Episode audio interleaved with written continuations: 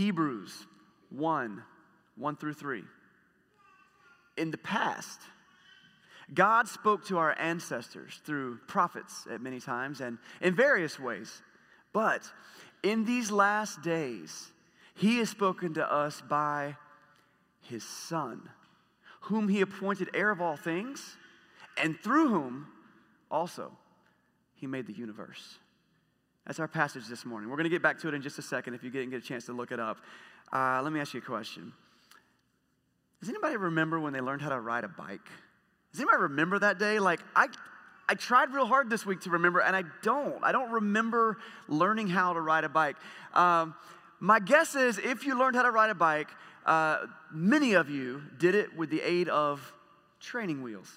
Training wheels are a really useful tool, man. They get in there, they keep, keep you from wobbling. It's been a long time since either one of our kids were uh, using training wheels. I'm tell you what, there was a time when training wheels were all the rage up at our house, man. Because here's the thing uh, kids weren't quite ready for the full on bike, you know, because you're falling down and that hurts. But the tricycle was too slow. And that little big wheel thing, the big plastic wheel, like those are cool, but you can't really go on a long family walk. At least, if anybody's going on a walk with a little kid with one of those little things, you're like, oh my goodness, this is taking so long. But the tricycle, man, it's go time, right? Not tricycle, the, the, the bicycle with, with training wheels, go time. Because training wheels let you just go. And so you're just zipping all over the place.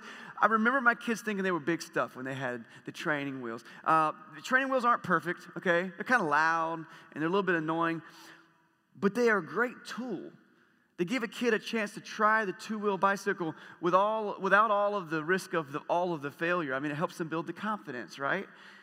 You get to practice balance. And when you don't quite have the balance, what does it do? It catches you when you fall. And so it's really good. Uh, but here's the thing one day, one day, if you start out on training wheels, the goal is to not be on training wheels anymore. Like the goal is to be riding the bike by yourself. That is the goal. And so we have this analogy. That's an analogy that I'm going to kind of tie it through this entire study of the book of Hebrews that we're getting into. There's this picture of training wheels all over our life, lots of different places. Uh, the bowling alley, you ever when you know use the bumpers out there? When you're three years old, it's awesome. You hit a strike every time, or at least it doesn't go in the gutter. Uh, no one's really impressed at your 35 year old self trying to sink it with the bumpers out. They're like, put, come on, like you're not.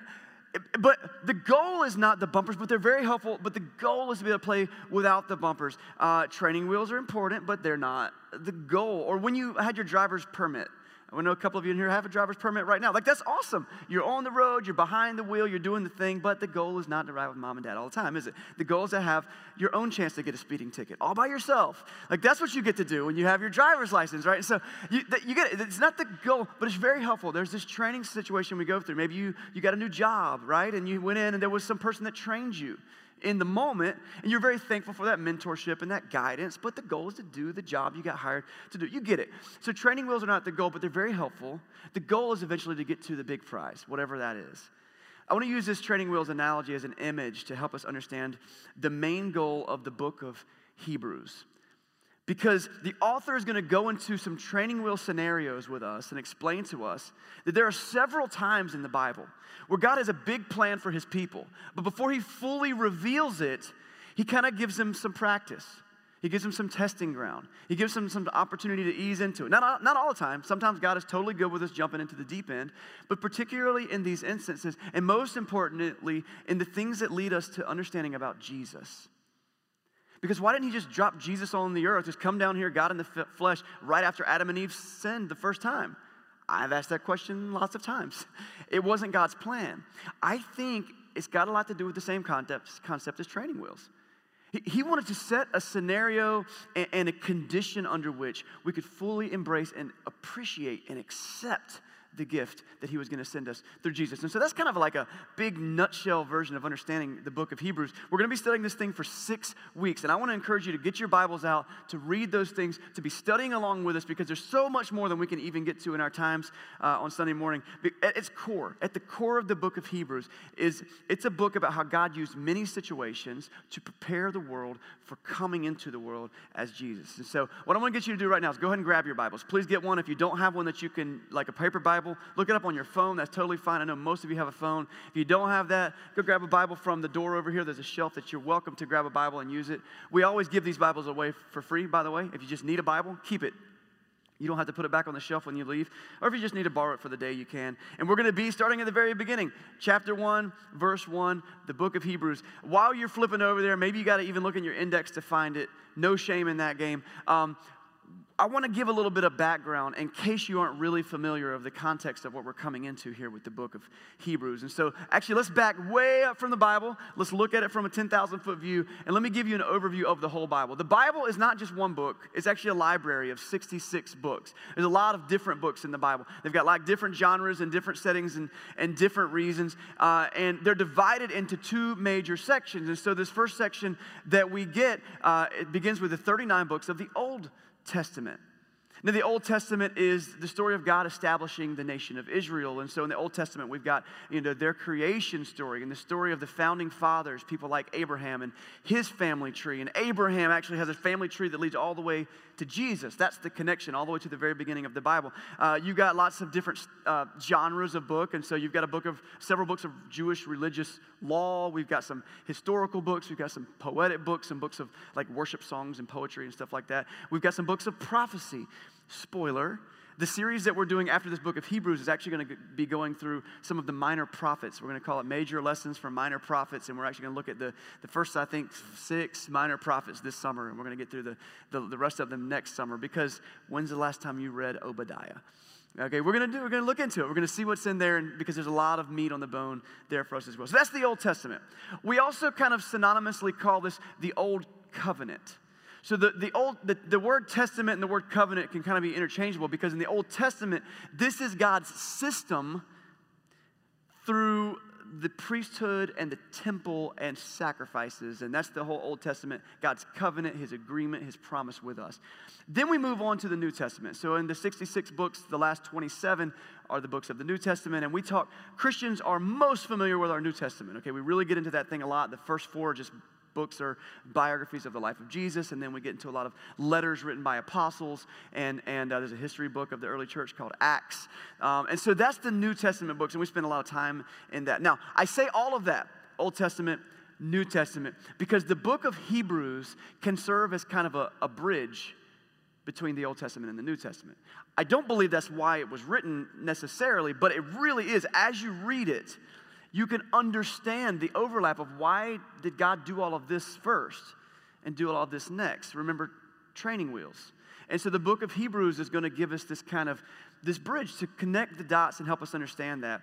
Uh, as you study a new book of the Bible, a really good principle is to do what we just call the background information. And so, one of the first things that we look at is the, the audience, the occasion. Like, why was this written? And so, the audience, uh, it, it's kind of written to a general audience of Jewish Christians. And so, these are people who are very obviously, as we're going to read through the book of Hebrews, these people are very obviously super familiar with the Old Testament. They know the Old Testament. So he's just going to be dropping quotes from the Old Testament left and right. Those of us who are, you know, even raised in the church and spend a lot of time in the Bible might not quickly pick up on some of the references. And so, fortunately, most of your Bibles have footnotes. And so, I recommend that you kind of look for those footnotes and see, like, it, it, the early readers would have read that minute. It's a clear, you know, it's a clear allusion to something that we have from our history. The average person at that time that was a devout Jewish person, you know, many people would have had huge chunks of the Old Testament memorized by the time they're 12 years old uh, because this is their entire Bible and this is their history. And so, but we don't have that benefit. So I want to kind of let us know we're, we're actually on a back foot here. We're at a slight disadvantage to the original audience because we're not going to pick up on these things as quickly, but it's really good because it gives us an opportunity to interact with the Old Testament when maybe you hadn't before. And so there, that's that.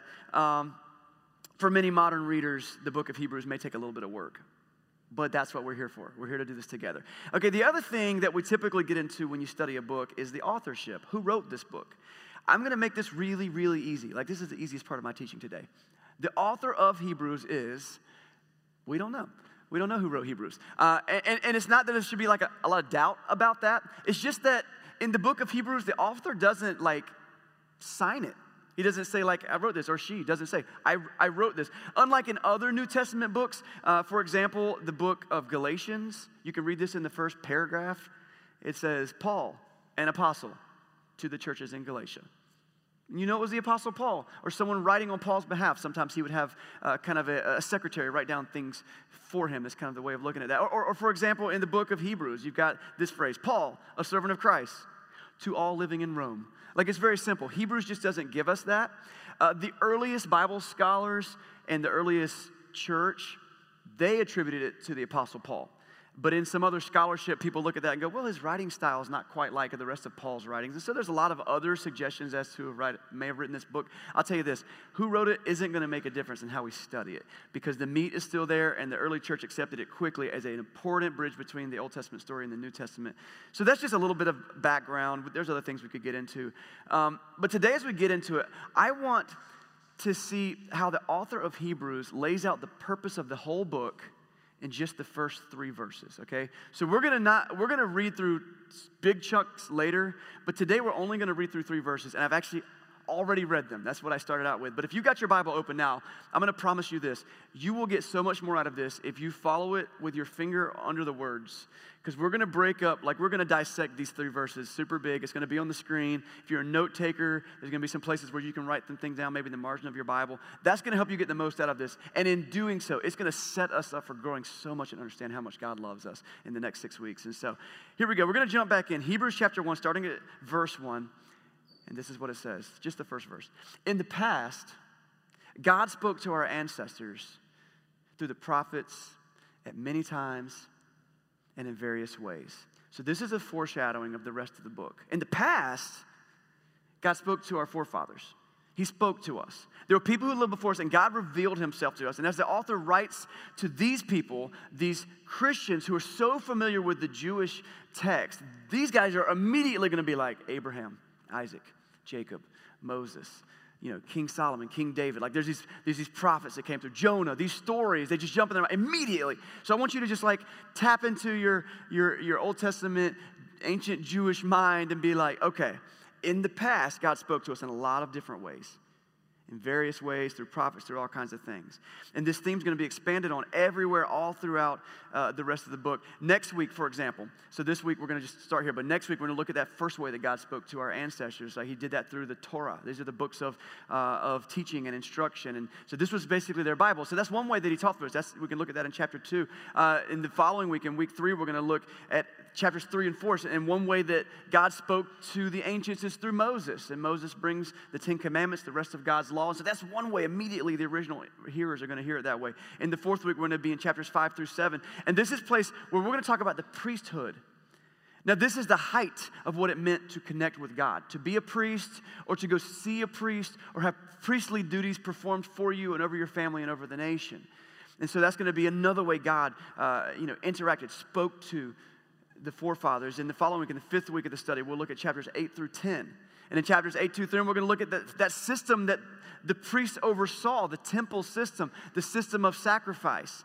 And what did it look like for God to speak through God's uh, sacrificial system? And in the final week, we're going to look at chapters 11 through 13. And in this section, he's going to outline every significant way that God spoke to people in ancient times and he's going to give a list of all these people who he spoke to. And it's going to be kind of this moment of, uh, uh, people call it the, the, Hall of Fame of faith. And there's, it's, all, it's all in there. And so I needed to pause to give you all that background and, and the track because that's going to help you appreciate verse 2, okay?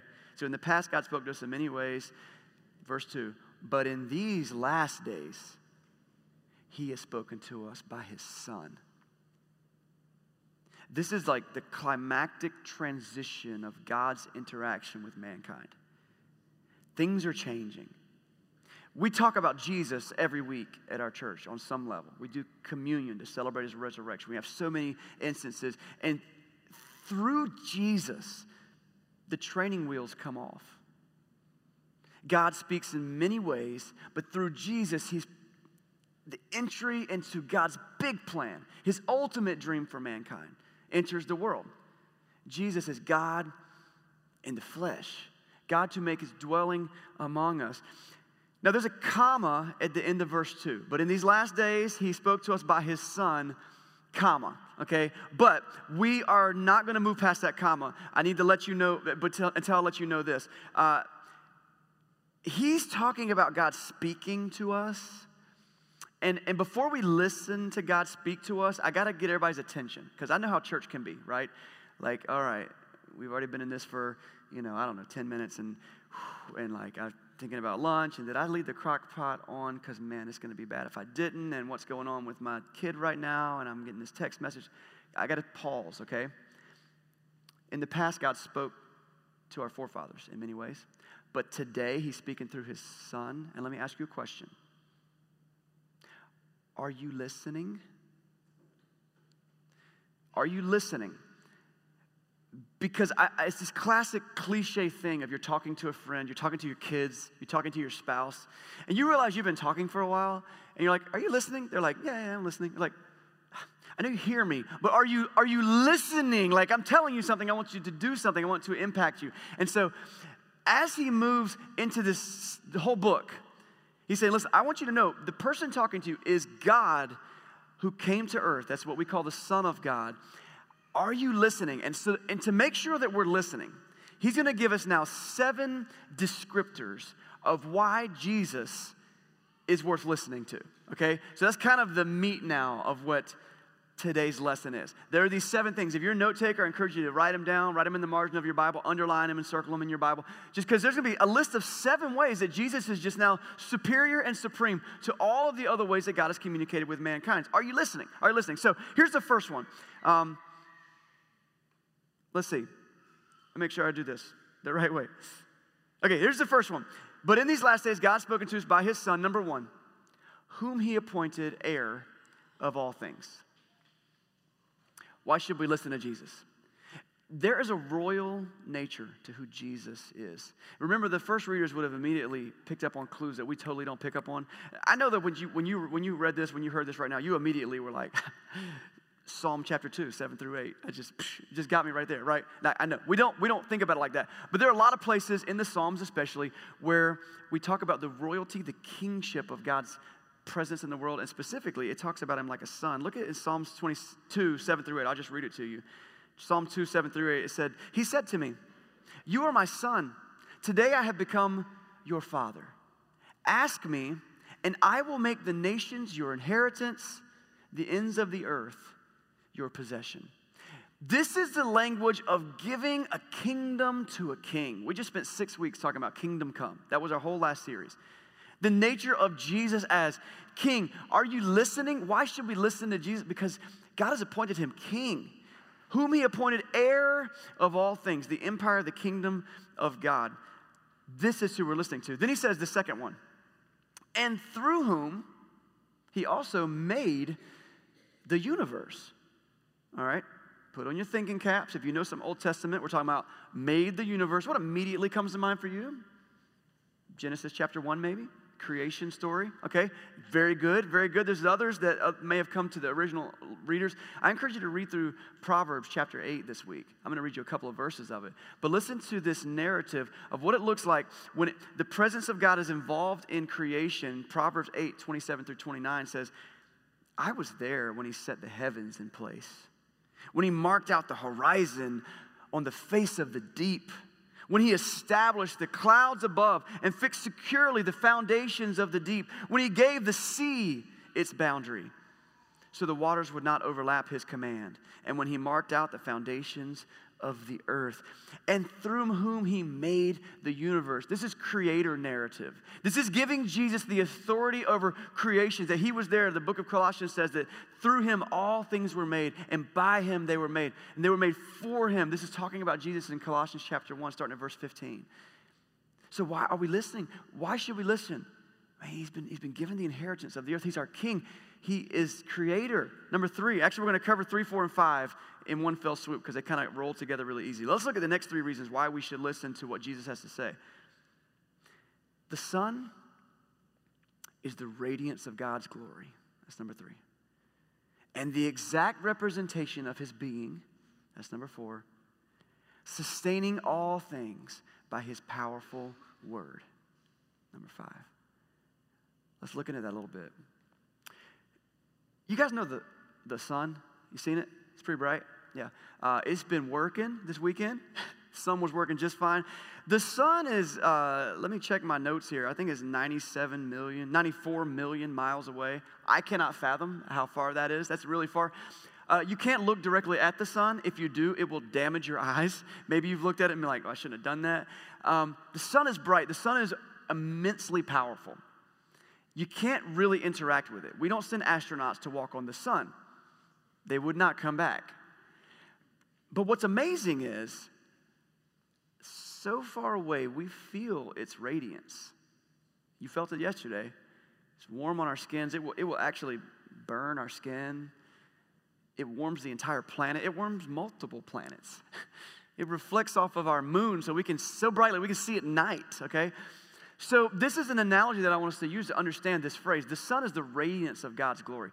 God is in the way that the sun is. You, you can't look directly into God, you can't be in His presence. His holiness overshadows us. And we see in Scripture when people have attempted to enter in God's holiness, it ends them. Okay, and so this is a big deal. But His radiance is felt. He is interacting with the whole earth. We see him moving, we see his presence all over the place. And, and who, who is the personification of God's radiance? Jesus.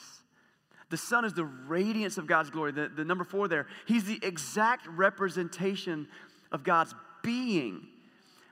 There's so much I want to say about this, so much so that that's actually what I'm going to end on, okay? So, can we fold that one up, stick it in your pocket? We're going to pull that out in a minute because we're going to talk about him being the exact representation of his being. And then, fifthly, the Son sustains all things by his powerful word. This is more creation language. We actually talked about this a minute ago when it was, you know, he was involved in creation. And so this is the idea that not only is he the creator, but he's keeping it alive. We see this all the time with people who start businesses and then they aren't able to stay open. It's, it's harder to keep a business open than it is to start it. And the, the, the fact that God would be active in keeping creation moving and he does that through Jesus. Isn't that amazing? That's powerful. So that's why I asked the question Are you listening? Are you listening? Sometimes when someone has more authority and more power in our life, we're more likely to listen to them. There's none with greater power, none with greater authority than Jesus. And so he gives us so far these five reasons that we should listen. In the past, God spoke to our ancestors through prophets at many times and in various ways. But in these days, He's spoken to us by His Son. We've looked at five reasons why. Now look at the last two. It says, after he had provided purification for sins, that's actually a reason why we should listen. Number seven, he's set down at the right hand of the majesty in heaven. Let's talk about these two real quick. This idea of the purification of our sins, this is, this is huge. This, again, uh, the, the original readers are immediately going to think through what is it? What is it? What is it? Leviticus. Yeah, they're going to see Leviticus all over the place. Two spaces that I think are really strong would probably be Leviticus chapter 4, if you want to jot that down and read it later. later. Leviticus chapter 16. These are very clear instructions on how the priests should handle our sin, or how they should present them to God, and how purification, purification could be provided. Do you know what our biggest problem is? It is not the price of gas, it is our sin. Our biggest problem is that we have a problem honoring God with our lives. And so, from ancient times, God has provided purification, and He did it through the temple system, through the priests. We're going to talk about in a couple weeks. But check out what Jesus does He provided purification for sin. And I was trying to think of a way we could appreciate that. Because I, th- I think we mostly just sweep our sin under the rug and like we just feel bad about it later, or not at all. I don't think we can really appreciate how deeply this Jewish culture thought about purification all the time. It's all they thought about, many of them. There were so many rituals they had to do, prayers they had to say, ways they had to wash their hands, clothes that they wore at different times. They were constantly concerned with being ritually pure. Like you couldn't go into the temple and worship unless you had done these things correctly. And there was a whole like cast of people, the priesthood, that took care of these things in a whole different way. This was constantly, constantly, constantly, constantly on their mind. And then suddenly they don't have to think about it as much anymore because Jesus has provided purification for sins. How can we internalize that? I think the closest thing we could understand to that is how much we take for granted clean running water. Hear me out on this. There are people in the world who do not have clean drinkable water. It will give them stomach diseases and they will die if they drink the water like at their house.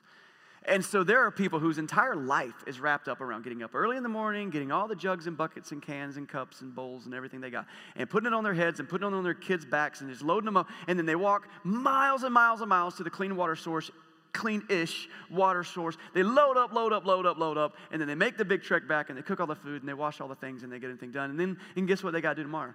Go get some more water. Like the whole village goes out and gets water. It consumes their every waking hour. And when it doesn't rain for a few days, oh, they start to get worried. What are we going to do? How are our crops going to grow? How, is our, how are we going to nourish our children? How are we going to have water? Water, water, water, water, water. And then some philanthropist shows up, drills a hole in their backyard, puts a pump there, and boom, drinkable water. Immediately providing clean water. Can you imagine how much that would change your life if you went from struggling all day and then suddenly you just have, we flush gallons of water. We're like, I need to flush that again just to be sure. you know, I'll pay for it, it's fine. I'm not trying to give us a guilt trip. What I'm trying to do is give us an analogy of understanding what it would be like to be so concerned about something and then suddenly, I don't have to worry about it anymore because it's dealt with. So I want to read that sentence again. After he provided purification for sins, Jesus just settles the score. And suddenly you don't have to sweat it you can begin living the grace that He's given you and you can begin to move forward. And we are so spoiled as modern day Christians that we don't even care about our sins sometimes because we're just like, eh, Jesus has already provided purification. But we can't lose sight of the bigness of this. And then, number seven, because He did that, because of His holiness, His righteousness, and, this, and, and, and the priestly role He could play, He steps in and He sits down next to God in the majesty of heaven. This, this is beautiful because here's the, here's the big thing. Like, God's the creator. He's got all these amazing things he does in the world, and he sustains the world and all these things. But, but do you know what he invites you to do? He invites you to participate in all of this. Do you know he invites you to, we say it all the time, shine light in dark places? We say the phrase like, you might be the only Jesus that anyone will ever see. Uh, he is the radiance of God's glory. But Jesus himself says, listen, you too can go shine the light of Jesus. You can be the radiance of God's glory. Why? Why? Because he has provided purification for sin. That's a priest's job. But you know, in the book of First Peter, you're called to the table, table, and we are called a priestly nation. That we are the living stones building the spiritual temple, and that actually we get to play a priestly role, and we can go into people's lives who don't realize what a big deal sin is in their life, and we can say, you know what? I know who provided purification for you. We can play the priestly role in life. We can participate in that. And then finally, this, he sat down at the right hand of the majesty in heaven. You know, in the book of Ephesians, in chapter 2, it says that he reaches down to us while we were still dead in our sins, and he raises us up and he seats us with Christ in the heavenly realms. We get to be seated alongside with God. All of the things Jesus gets to embody to change the game, to take the training wheels off, he invites you into. He says, You get to experience the purity from your sin. You get to experience the priestly role to go into the world and make a difference. You get to shine his light. And Jesus says that whenever you shine light, people will see your good deeds and give glory to your Father in heaven. It's an invitation. Are you listening? These are just seven reasons why Jesus is the training wheels ripped off. Um, a lot of people have a hard time seeing the world that we live in and making sense of the idea that there's a God who loves us. You, you follow that? Like when you watch the news and you see just everything that's going on right now, it's the economy and there's the war in Ukraine and Russia and like there's just stuff happening with stuff, you know, domestically. Like so, so many things going on. And it's really hard for us to see how could God love us and let us live in this mess? Can we just wrestle with that together for a second? Because I think we'd be naive to think that no one else is thinking that. How does God love? How could He love? I think the answer to that is found also right here in this passage that we just read as we set up this study of Hebrews. I told you that there was one that I wanted to fold up, put it in your back pockets from chapter 3. Uh, we're going to pull that out now, unfold it, smooth the creases out. Let's get at it. This, this is the phrase that we skipped it says that he is the exact representation of his being. The Son is the exact representation of God. And I love this teaching. I didn't make this up. I've read this before, and it's really, really good. But, but we're going to go to a little bit of a lesson here, a little Greek lesson. So this was written originally in Greek. And the word there that is, uh, is representation is the word character. Character. Uh, that's probably how you pronounce it, right? Character. Um, does that look like a familiar English word to you? Character? And I didn't just misspell the word character. That's, that's just like, that's the Greek word. But like, yeah, character. So the word, he is the exact representation of his being. The word representation is the word character. It comes from the Greek word where we get our word character, but that's how we use it. But in these times, it actually is the word for a tool that was used to carve engravings in a piece of metal and a piece of wood. It was a carving tool, or, or it was also the word used for the thing that you carved, the image that you made. And it's most familiar with the idea, maybe you've seen like an old movie where like there's like kings and knights and horses and stuff, and like somebody writes a letter on a scroll, and then they take some wax and they drip it on the, the little fold there, right? And there's like some wax, and then what do they do? They press something into it. What do they call that thing? a seal, yeah, or, or there's a seal, or maybe they've got the signet ring and you press it in there. And then after it hardens, you pull it out. And then what do you have there? You've got an exact representation of the seal. The word for that is character. You could send a thousand letters. You can melt the wax, you could press the signet ring, and over and over and over, you're going to get an exact representation of the original. Okay, and so this word, character, representation, or the image of some translations use, the idea is this. If you wanted to know God, if you wanted to see God, if you wanted to know his inner workings and how he would react to situations and how he would treat other people and how he would deal with brokenness, what level of compassion does he have? If, he, if you wanted to know God, the Son is the character of the Father, the exact representation. God said, Listen, I, I know this world is broken. I know it's a hot mess. You want to know how I'm going to deal with it? Look how Jesus dealt with it coming in with compassion, working with the outcast and the marginalized, showing love to people who knew not love, giving forgiveness, which is the the hardest thing for us to do. This is the image of God. And then over and over and over, he duplicates himself in the world through the people who give their lives to Jesus. And we are called to be the image bearers of Christ, who is the exact representation of God the Father. What's God gonna, what's God gonna do about this mess in this world, the brokenness, the pain? He said, I'm gonna go into the hard parts. I'm gonna go in there with people. I'm gonna cry with them. I'm gonna help them with money. I'm gonna feed them. I'm gonna befriend them. I'm gonna be patient with them. I'm gonna forgive them. Are you listening? This is the God who loves you. This is the God who came to this world in the form of a human man named Jesus to sacrifice his life for you. And this is who we worship. In the past, God spoke to our ancestors through prophets at many times and in various ways. But in these last days, he's spoken to us by his son whom he appointed heir of all things, and through whom also he made the universe. The Son is the radiance of God's glory. He's the exact representation of his being, sustaining all things by his power. And after he had provided purification for sin, he sat down at the right hand in the majesty of heaven. This is just an introduction to the book of Hebrews. Because as we see the training wheels come off of each section of the Old Testament story, we're going to have more and more empowerment to go into the world and make a difference because of who Jesus is in our lives. But every week, I like to have just a challenge for us to take home, something we can tangibly do. Uh, nobody's off the hook, no matter if you're new in your faith journey or you're old in your faith journey. This is something anybody can do. We try to make it really accessible. And the challenge this week is, is actually pretty simple. Like in short, it would be listen to what God is saying. Like that would be the challenge this week. But we can most clearly hear what God's saying sometime by getting into His Word. And so here's the challenge this week. The challenge this week is open your Bibles and read chapters 1 and 2 of Hebrews this week. I think we can manage that. In fact, I think you could probably read the whole book of Hebrews this week. Uh, I'm going to tell you, it's going to take some work because it was written to a culture that knew the Old Testament way better than we probably do.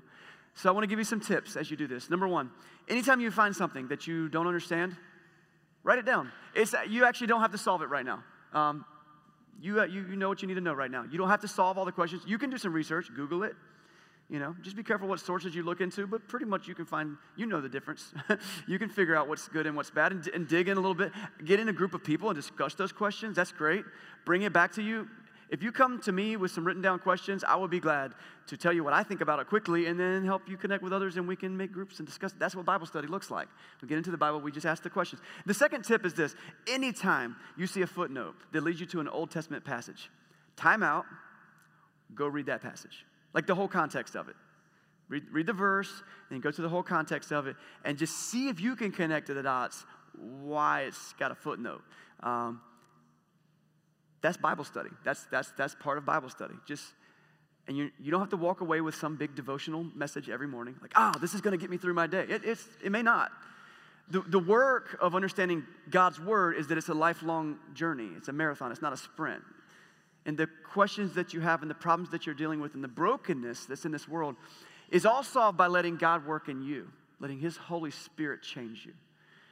And so part of this is listening listening, listening, because in the past he spoke to us through many ways, but today he's speaking to us through his son. So let's tune in. Let's listen. That's the challenge this week. Let me go to God in prayer for us this morning.